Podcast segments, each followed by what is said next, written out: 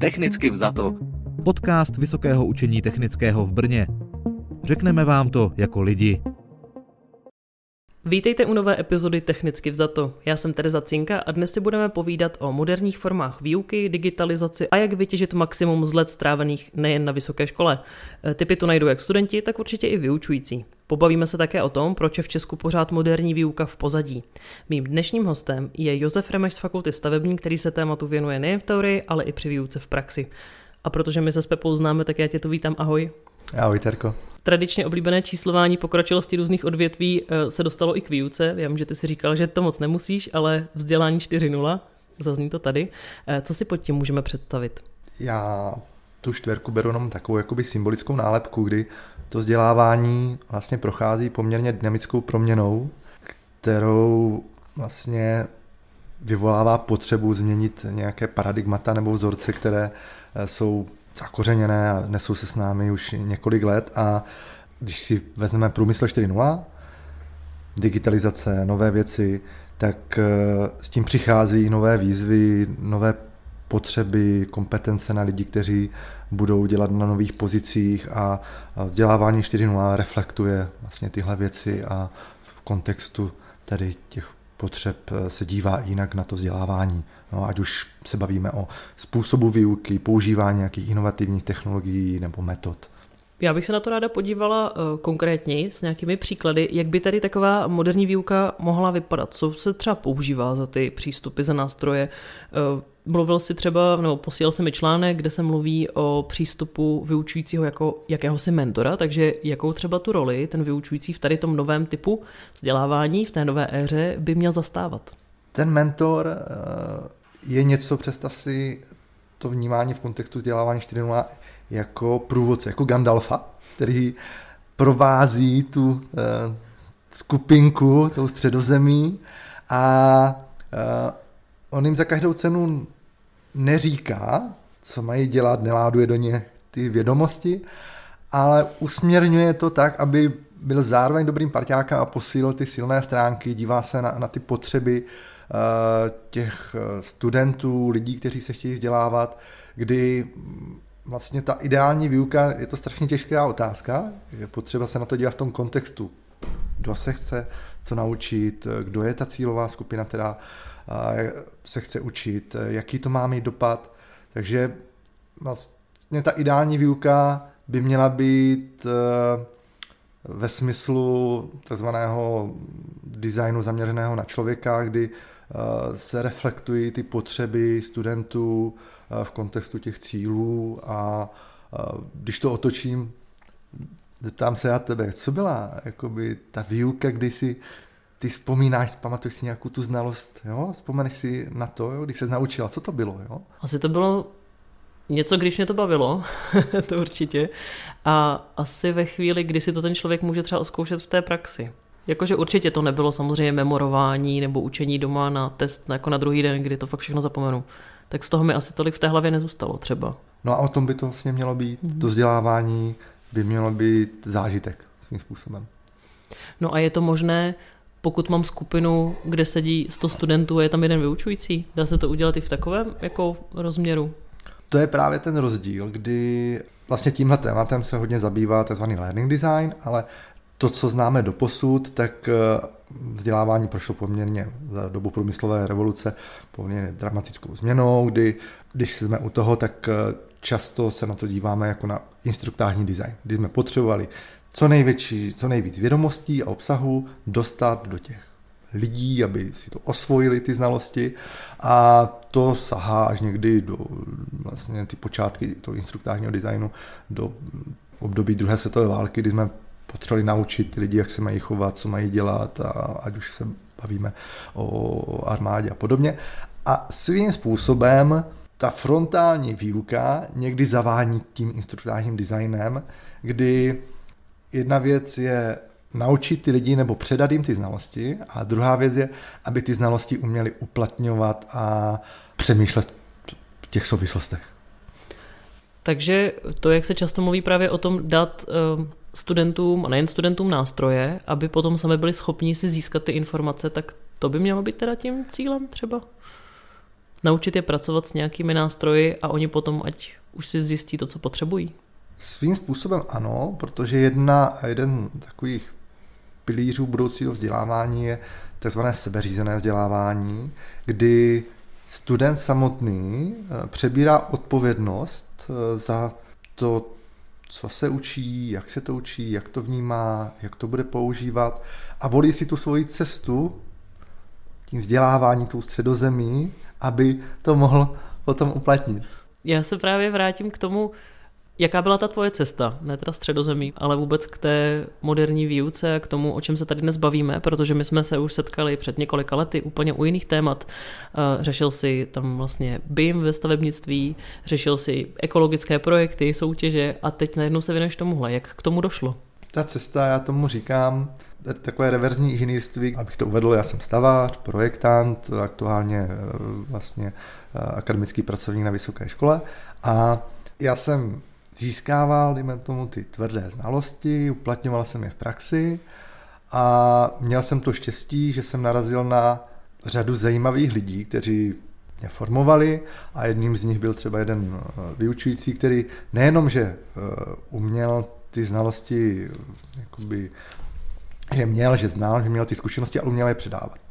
A svým způsobem to byla taková první, první krůček k tomu, že, jak se říká, že prostředí je nejen činitel informativní, ale hlavně formativní. Takže mě to navedlo k tomu, že bylo by fajn ty věci, co já jsem měl možnost eh, získat od řady eh, lidí nebo získat na projektech, tak nějakým způsobem předat dál tak jsem si říkal, že to zkusím. Jo? Že většinou se v té společnosti eh, ten pohled na učitele je různý, ale jak se říká, jedna věc je něco umět a úplně jiná liga je umět eh, to vysvětlit druhý. Jo?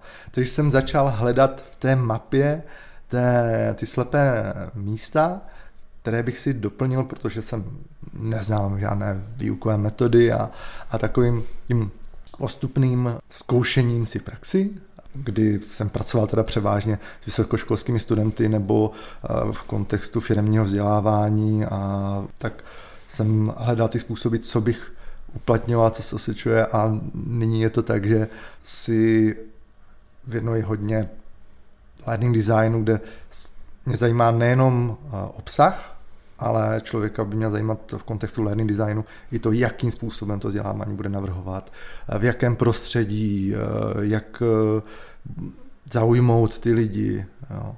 Tak ten learning design to mě navedl k té mé další otázce, nebo vůbec, já teda na tebe tady prozradím právě, že kromě toho, že učíš, tak eh, ses opět ponořil do role studenta a ty si nastoupil na vysokou školu, na bakalářské studium, je to tak? Ano, je to tak.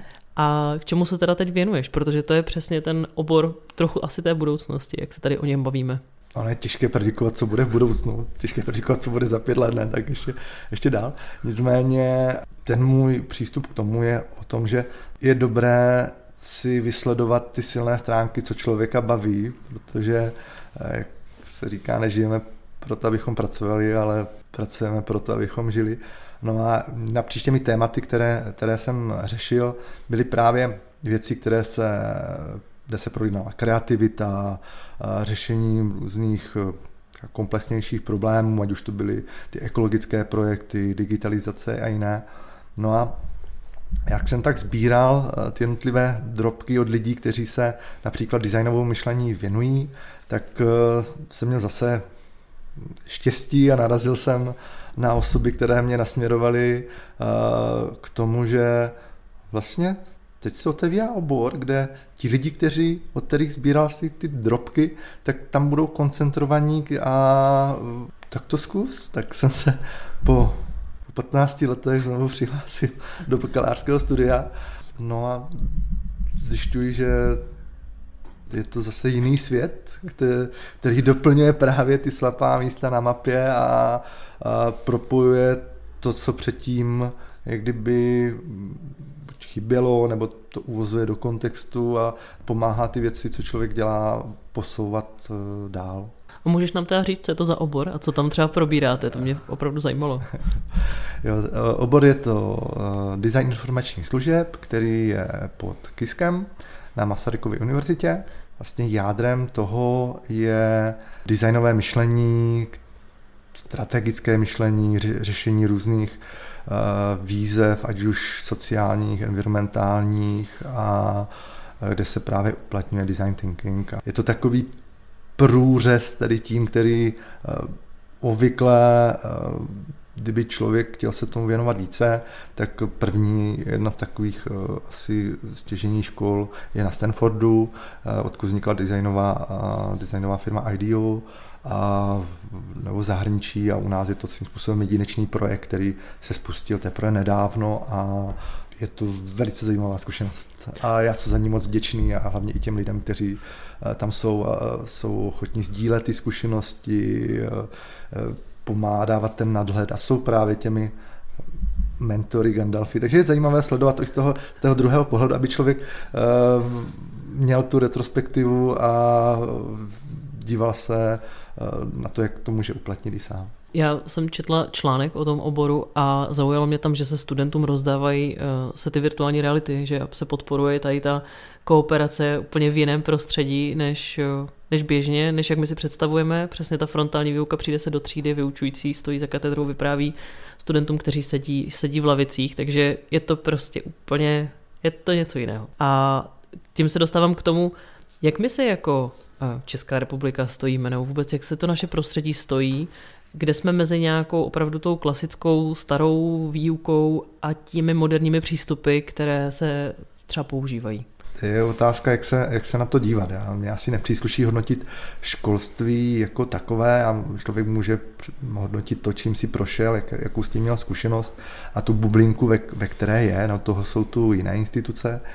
Můj pohled na to je, že z toho mé, té mé úzké perspektivy, že eh, vlastně naše školství si nese sebou relikty doby minulé, kdy eh, některé, některými věcmi eh, a prvky vlastně nemůžeme pracovat, takže to třeba práce s chybou, eh, motivace studentů, nastavení růstového myšlení vlastně a podpora těch lidí. A mění se to. Myslím si, naše školství jako má velice dobré základy, na druhou stranu ta setrvačnost toho systému je taková, že adaptace těch nových věcí není natolik snadná, i když jsou, je tu řada iniciativ, institucí, eh, jednotlivců, skupin, které to postupně mění a posouvají eh, k tomu, aby to bylo poplatné dnešní době nebo zvyklostem nebo generacím, protože doby, eh, jak jsme se učili my, tak ten způsob byl jiný, jak jsme vnímali ty informace, jak jsme je četli, jak jsme s nimi pracovali, jak jsou třeba teďka generace současné, když se bavím třeba o generaci Z, která je zahlcena množstvím informací a vlastně žijí v informačním přebytku, tak co s tím ty, jo? Máš to přece strašně moc, takže to ti máme rupné hlava. Jo, jo, on je to takový paradox, že my chceme po těch studentech, aby se něco naučili, ale mnohdy Eh, nezohledníme to, nebo neřekneme jim, nebo nenavedeme je na to, jak se třeba dobře učit. On, některé, některé eh, školské instituce to mají integrovány, eh, dejme tomu ve svých silabech, nebo nějakých podpůrných kurzech, některé nikoliv, jo, a, ale myslím si, je to takový ekosystém, který, na který je potřeba se podívat z nadhledu. No když se zmínil o tom, že některé věci už jsou třeba přežité a že s nimi dneska už jako se těžko pracuje, tak mě samozřejmě přichází na mysl třeba známkování, zkoušení. Jak by se tohle dalo dělat moderně a je potřeba to dělat? Ono se to snadno hodnotí venku. Jo? Ono to známkování, já svým způsobem to chápu. Jo? Já na to nemám jednoznačný názor, jestli známkování ano nebo ne, protože podle mě to není čer, černá a bílá. Nějaká metrika je asi fajn. Je otázkou, jestli to známkování v té podobě, jak ho známe teďka, je vhodné v kontextu toho, jak se, jak se užívá, jo, jak se škatulkuje. Za mě spíš klíčovější je e, umět nebo nějakým způsobem nastavit tu zpětnou vazbu pro ty studenty a myslím si, že to známkování jde uchopit úplně jinak. A to třeba formou gamifikace. Vlastně zapojíš herní prvky do toho, aby ti lidi to nebrali, že to je nějak špatný, dobrý, ale aby je to motivovalo se posouvat dál a prohlubovalo tu touhu po tom vzdělání nebo objevovat ty hranice nebo jiná řešení a, a dívat se na to z jiných úhlů pohledu. Mi teda napadá, co když někdo tohle nemá? Co když nemá někdo ten zápal? Je to pro něj konečná v nějakém jako studiu? Protože já jsem se právě chtěla zeptat na to, jaké ty vlastnosti ten student jako dnes využije? Jaké ty vlastnosti on dneska eh, by potřeboval pro to, aby v, té, v tom současném světě jako obstál? před půl rokem by mohla být, eh, před nástupem AI by mohla být úplně jiná než nyní. Nicméně třeba z té zkušenosti ze studenty a v kontextu oboru architektury a stavebnictví, tak eh, za mě je to podporovat určitou, určité tvůrčí sebevědomí a kreativitu těch lidech aby byli schopni uh, řešit problémy, hm, uh, protože ty můžou být různé. No. Stejně tak, u, když vezmeme AI, tak uh, je fajn, že si můžeme nechat vygenerovat seminárku, ale co chybí, je třeba to kritické myšlení, je zhodnotit si, je, dává to smysl, nedává to smysl. No, a to, co jsem zmiňoval, jo, nemít to fixní myšlení, ale mít nastavené to uh, růstové myšlení, kdy uh, přijmeš myšlenku, že se můžeš eh, díky nějaké vytrvalosti a snaze uh, rozvíjet dál. Technicky vzato. Podcast Vysokého učení technického v Brně. S Josefem Remešem se stále bavíme o moderních metodách ve vzdělávání a v druhé části epizody se podíváme na to, jak teorie dostat do praxe a co pro to můžete třeba udělat vy. Setkáváš se se studenty každý den, zároveň se ale potkáváš i s vyučujícími eh, různých věkových kategorií a samozřejmě tam nejde jenom o ten věk, ale plno věcí má vliv na to, jakým způsobem učí. Co vnímáš ze své zkušenosti jako největší překážku v modernizaci výuky?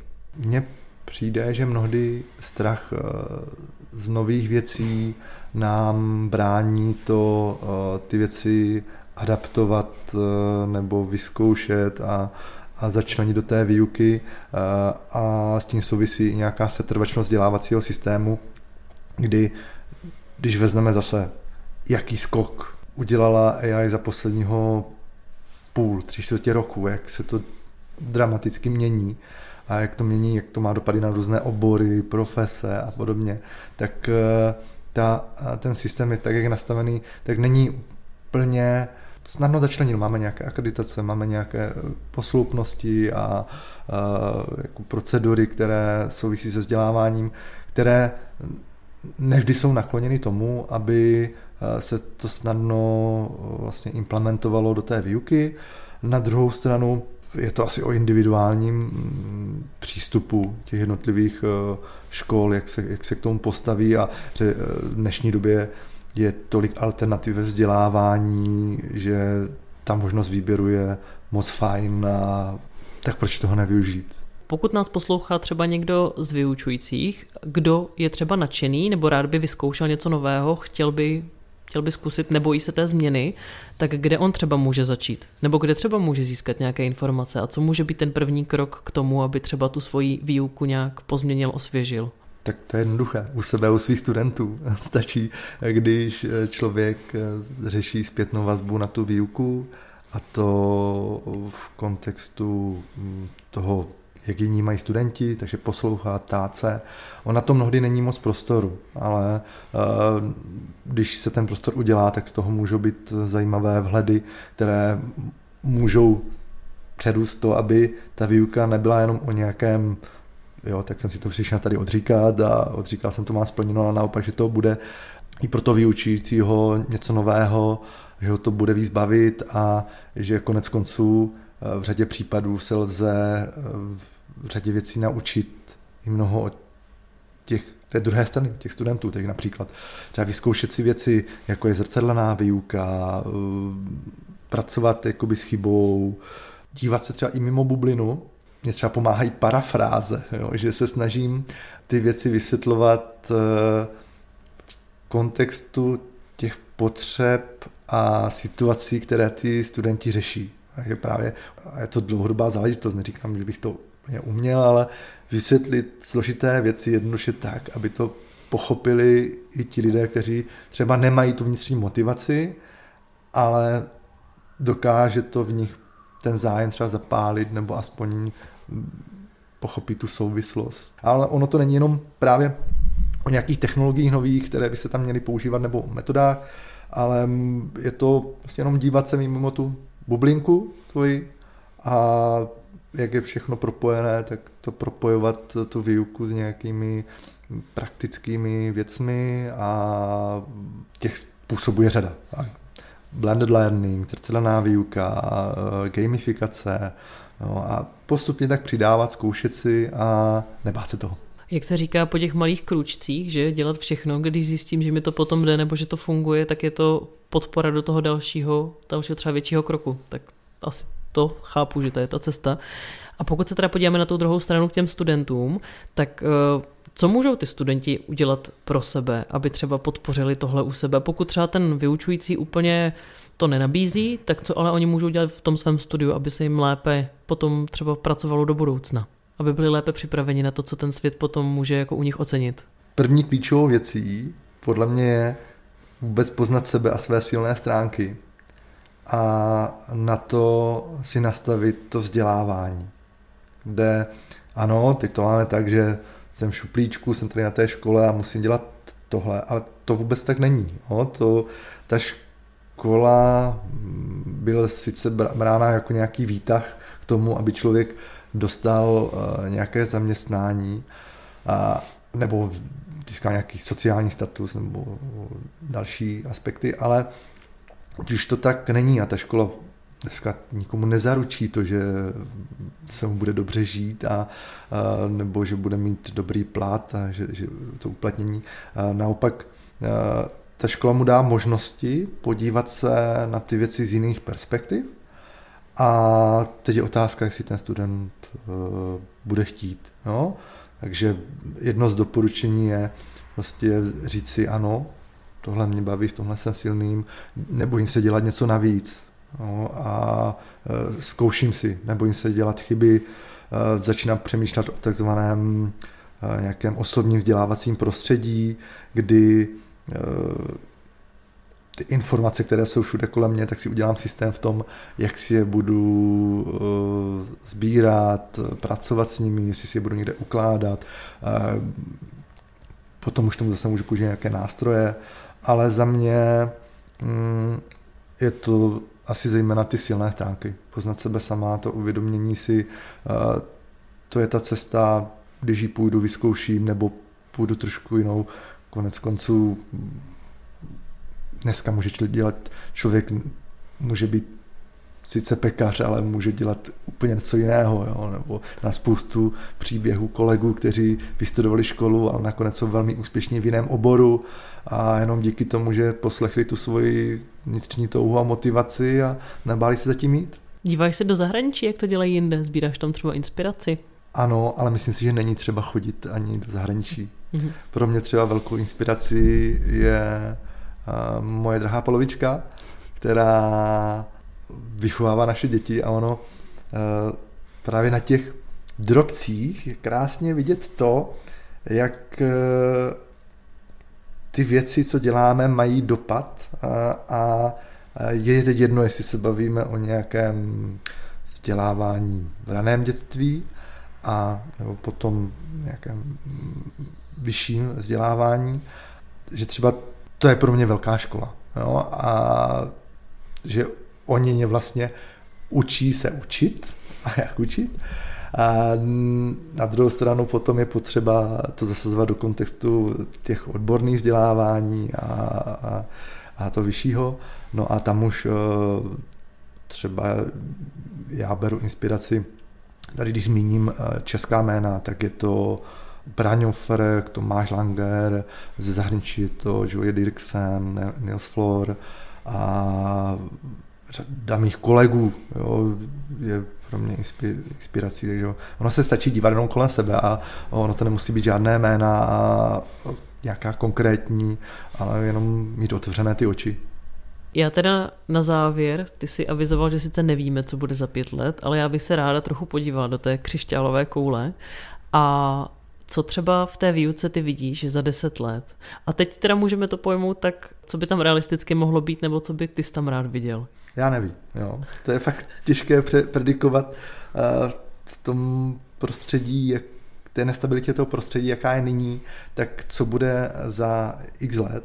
Na druhou stranu, uh, za mě by bylo fajn, kdyby jsme uh, vyšli ze stínu, dejme tomu, těch větých kolejí, kdy uh, nastoupil jsem na ekonomku, tak musí být země ekonom, ale uh, že, ti lidi, že by se skombinovalo sebeřízené vzdělávání uh, s, s podporou vzdělávání a člověk by si mohl najít tu cestu, když jsme zase u toho středozemí, u toho Gandalfa, a jako ten Frodo a najít, dojít jako s tím prstinkem tam, kam člověk potřebuje a zároveň si to užít. Jo?